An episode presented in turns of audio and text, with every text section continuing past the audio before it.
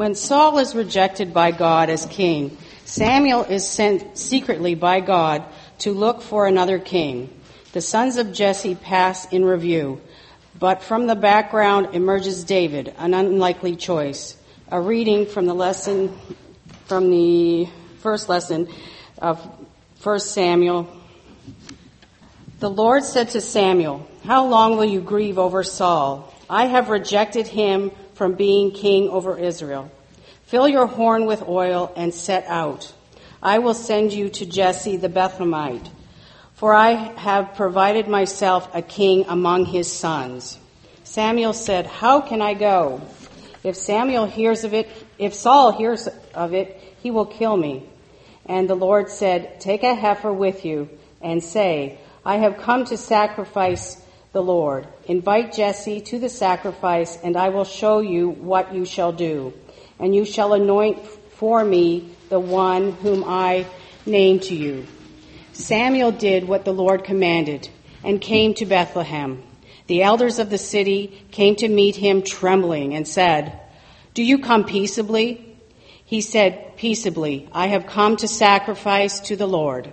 Sanctify yourselves and come with me to the sacrifice.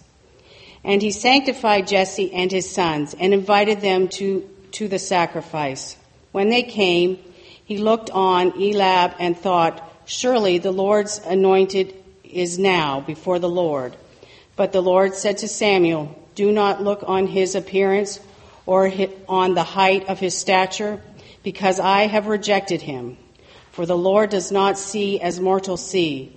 They look on the outward appearance but the Lord looks on the heart. Then Jesse went to Abinadab, Abinadab and made him pass before Samuel. He said, Neither has the Lord chosen this one. Then Jesse made Shammah pass, and, and he said, Neither has the Lord chosen this one. Jesse made seven of his sons pass before Samuel, and Samuel said to Jesse, the Lord has not chosen any of these. Samuel said, uh, Samuel said, Are all your sons here? And he said, There remains yet the youngest, but he is still, he is keeping the sheep. And Samuel said to Jesse, Send and bring, bring him, for we will not sit down until he comes here. He sent and brought him in. Now he was ruddy and had beautiful eyes and was handsome. The Lord said, Rise and anoint him, for this is the one. Then Samuel took the horn of oil and anointed him in the presence of his brothers. And the Spirit of the Lord came mightily down upon David from that day forward. Samuel set, then set out and went to Ramah. Hear what the Spirit is saying to God's people. Thanks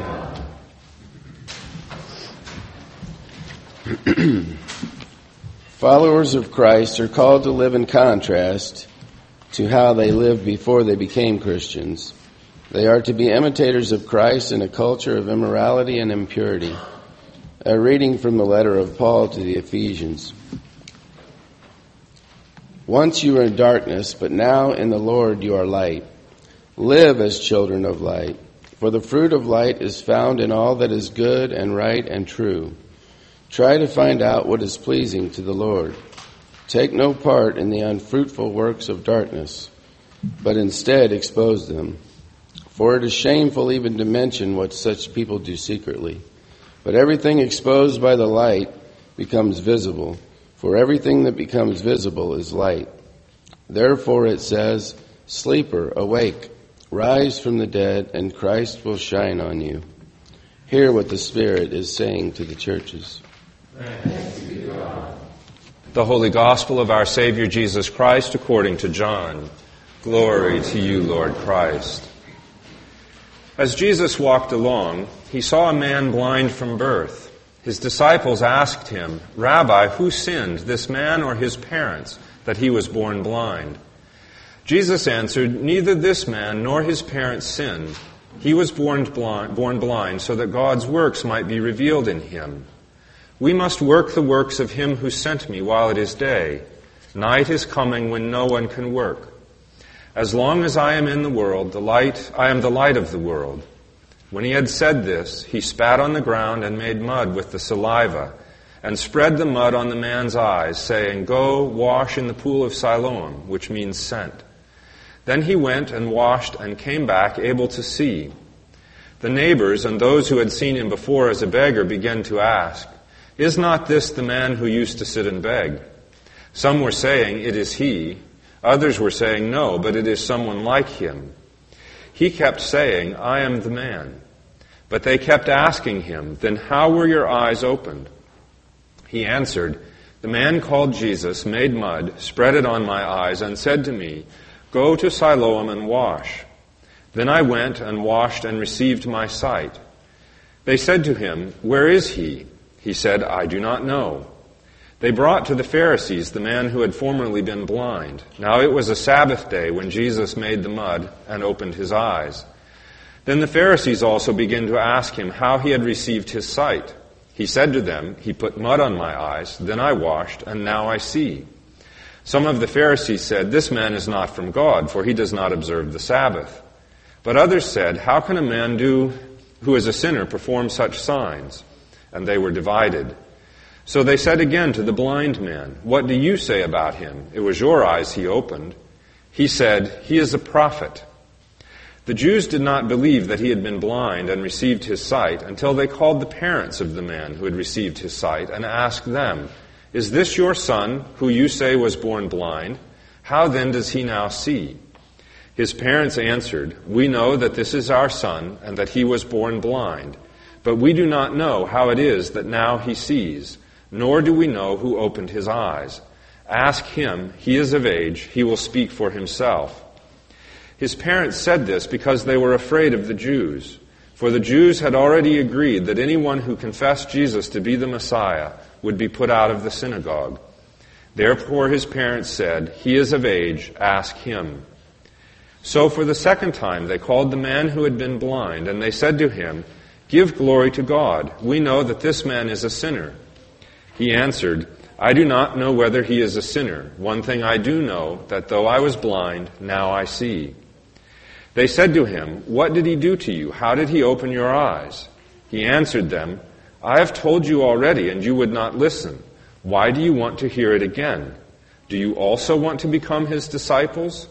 Then they reviled him, saying, You are his disciple, but we are disciples of Moses. We know that God has spoken to Moses, but as for this man, we do not know where he comes from. The man answered, Here is an astonishing thing. You do not know where he comes from, and yet he opened my eyes. We know that God does not listen to sinners, but he does listen to one who worships him and obeys his will. Never since the world began has it been heard that anyone opened the eyes of a person born blind. If this man were not from God, he could do nothing. They answered him, You were born entirely in sins, and are you trying to teach us? And they drove him out. Jesus heard that they had driven him out, and when he found him, he said, Do you believe in the Son of Man? He answered, And who is he, sir? Tell me, so that I may believe in him. Jesus said to him, You have seen him, and the one speaking with you is he. He said, Lord, I believed. Believe. And he worshipped him Jesus said, I came into the world for judgment, so that those who do not see may see, and those who do see may become blind. Some of the Pharisees near him heard this and said to him, Surely we are not blind, are we? Jesus said to them, If you were blind, you would not have sin. But now that you say, We see, your sin remains. The Gospel of the Lord. Praise to you, Lord Christ. Amen. Good morning.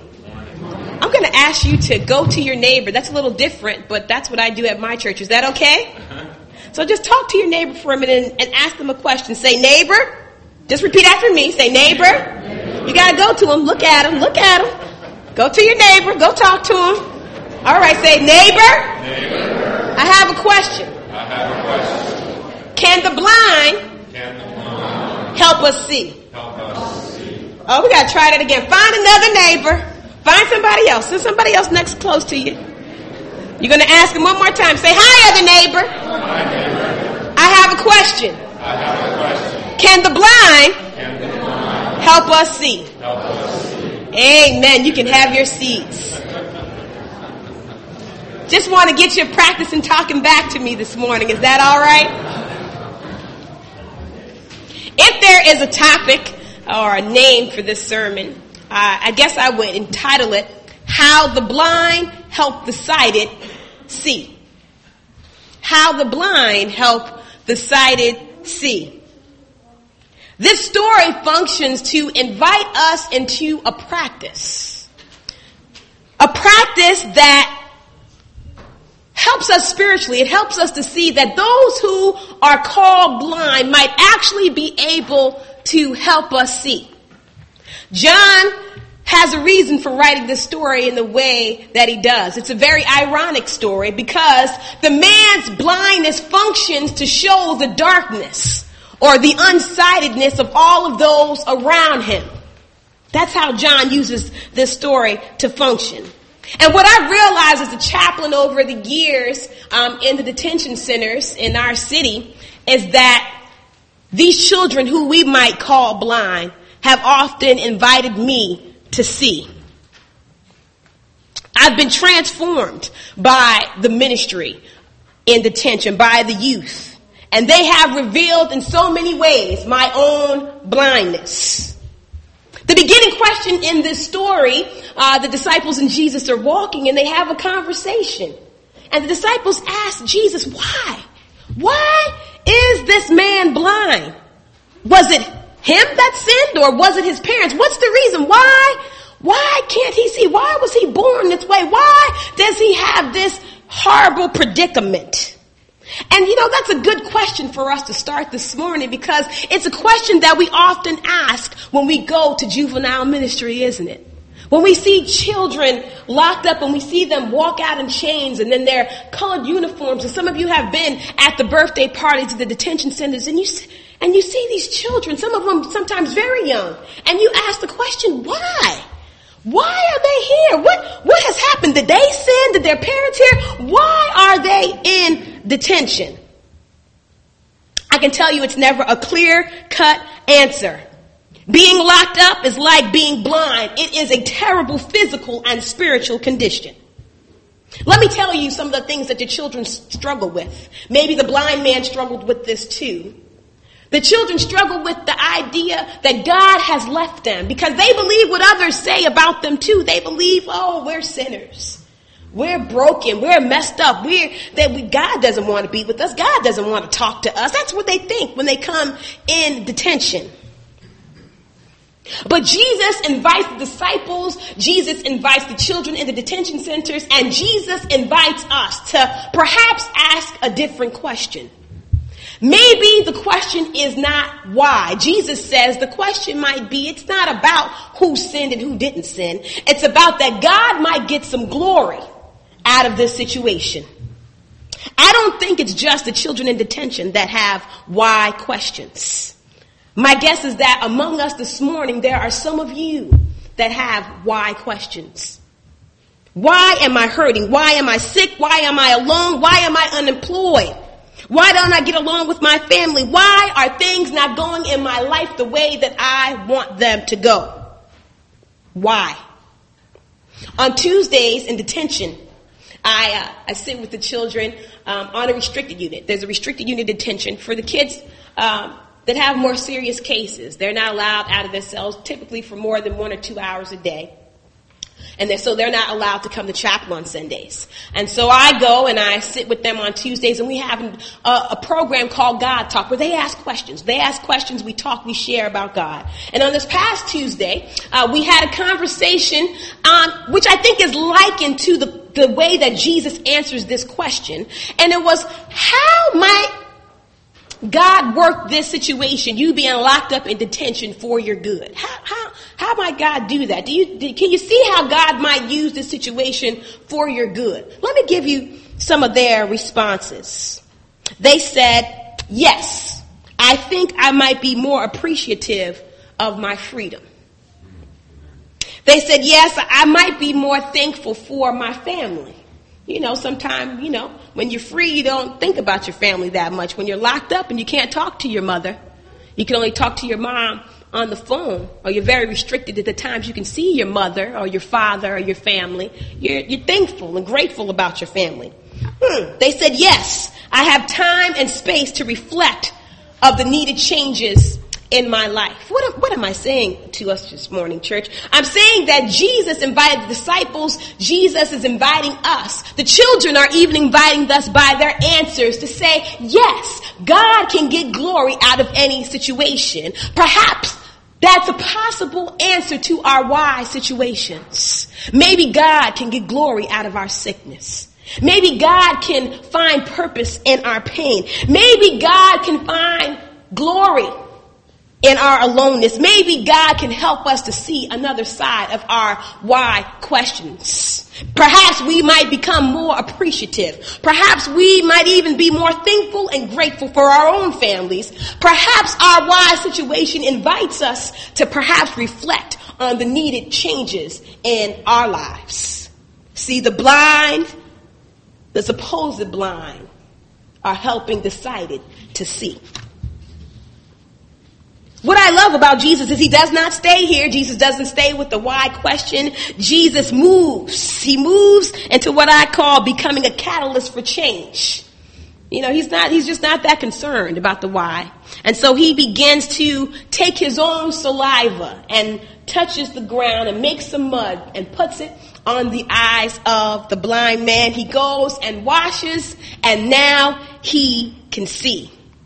The first thing I think is, God, yuck, Jesus, yuck, yuck. Can't you use water or something a little bit more sanitary? Why would you use dirt and mud? That's kind of yucky. But Jesus doesn't seem to do miracles in a standard way. You ever notice that about Jesus? You ever notice how Jesus, oh, there's always something odd about the way Jesus decides to do miracles. I think of the Canaanite woman. It was her faith. You know, Jesus basically calls her names before, you know, he calls her a dog, you know, while he's talking to her. But her faith, her faith he uses and, and she gets her healing for her daughter. I, I also think of the young man that brought his lunch. You know, Jesus could have did some magic, right? Jesus could have did some abracadabra and said, feed the multitude. But Jesus doesn't do that. Instead, Jesus takes the bread and what's offered by the boy, some people say his little lunch bag, he takes what the, what the community has to offer and he breaks it and he blesses it and then he, he expands it and he pro- produces wholeness and healing in the community. Why am I saying this, church? I'm saying that in the same way as Jesus taking the mud and the salve and the dirt, that Jesus takes those same kinds of things in our lives, those things in our lives that seem useless, those things in our lives that seem like they're not enough to make any big difference. God uses our resources. God uses a little bit of dirt that we have. And He puts Himself in it. And He mixes it together. And He places hope and healing into the world. Are you with me this morning? So Jesus is trying to reassure us that he chooses us. Jesus doesn't try to overwhelm us with his power, but he chooses to, to empower us. Jesus chooses to partner with us. Not by over empowering us, but reassuring us that we are critical pieces, that we have a critical participation, that we have a critical role in his work of healing our world. I tell the children in detention often that you have to give God something to work with. Church, can I tell you that we have to give God something to work with? We gotta give, we gotta give God something to work with. Jesus gave this man some instructions. One of the questions that a lot of people ask me about kids in detention is, why do they come back so often? You know, um, if you know anything about the centers, there's quite a high recidivism rate. That means the kids return often, over and over and over into the detention centers. And so people always ask the question, why do the kids return so often? And you know, and this, this text gave me a great clue, um, not only about uh, the children, but about ourselves, is, is that sometimes Jesus gives us the simplest instructions, but they're not always easy to follow, are they? Amen? For the sighted, huh? As the disciples, it's very difficult to follow some of Jesus' simple instructions. So imagine how difficult it might be for a child that might not have heard Jesus' name, might not have experienced the power of God to hear Jesus' simple instructions. Instructions like, you know, change friends. Instructions like, uh, maybe you don't want to hang out there anymore. Instructions like, maybe go to school. It's, you know, they seem simple, but we understand that sometimes Jesus' instructions are not so simple to obey. So it's hard to follow the instructions of Jesus. Another thing that comes to me in this text is that the story turns to the witnesses of this miracle. It turns to the parents. It turns um, to the Pharisees and to the religious leaders um, in the community. And what's so strange is no one seems to be happy about the blind man that he has sight. Do you hear one person saying, we're so glad that you can see?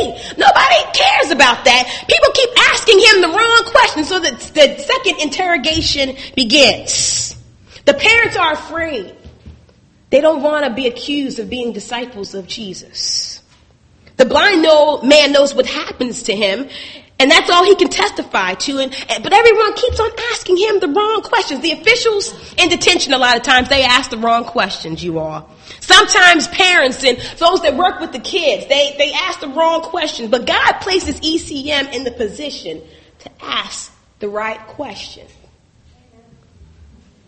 My favorite, what do you think might be the favorite question a kid in detention has?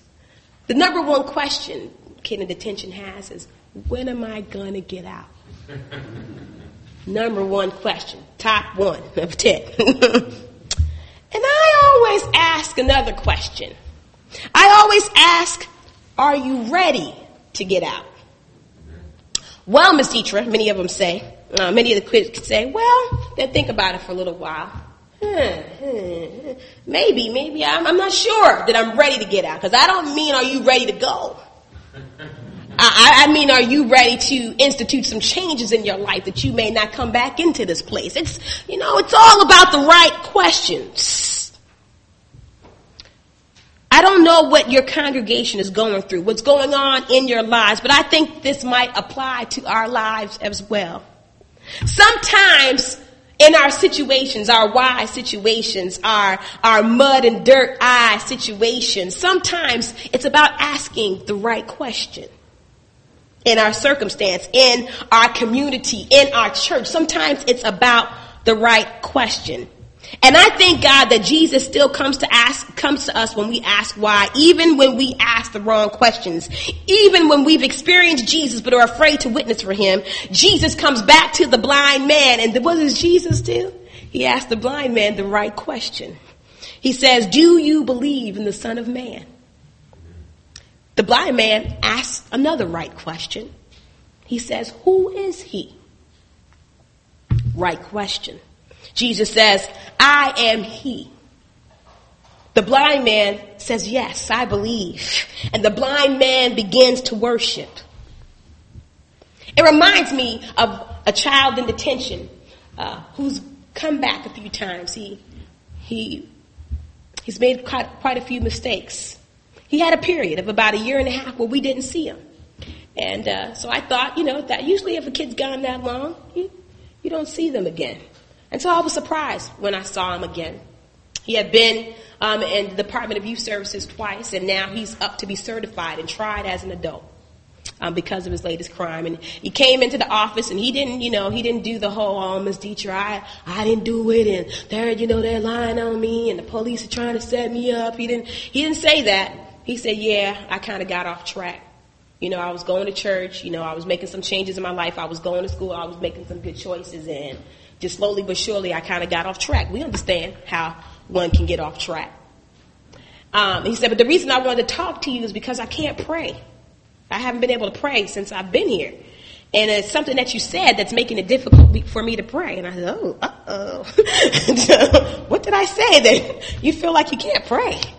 Um, and, and what I have said and what I've taught uh, many of the kids is that sometimes, you know, we do these jailhouse prayers, you know, these, I, God get me out kind of prayers, and I always try to redirect them a different direction.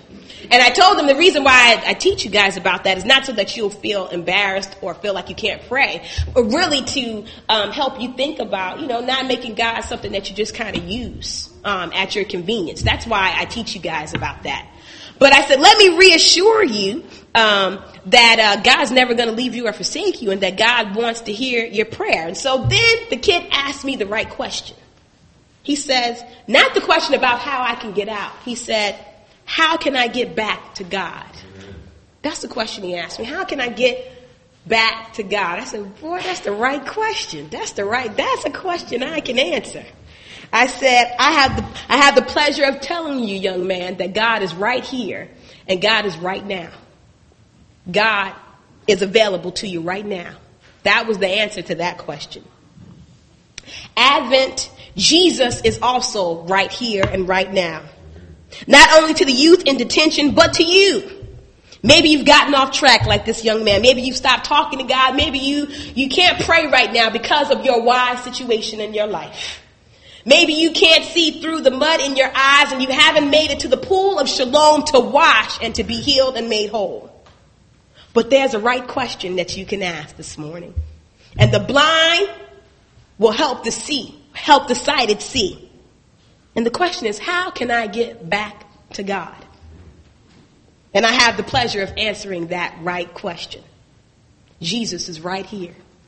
Jesus is right now. Come to him. He can heal and make you whole. Amen.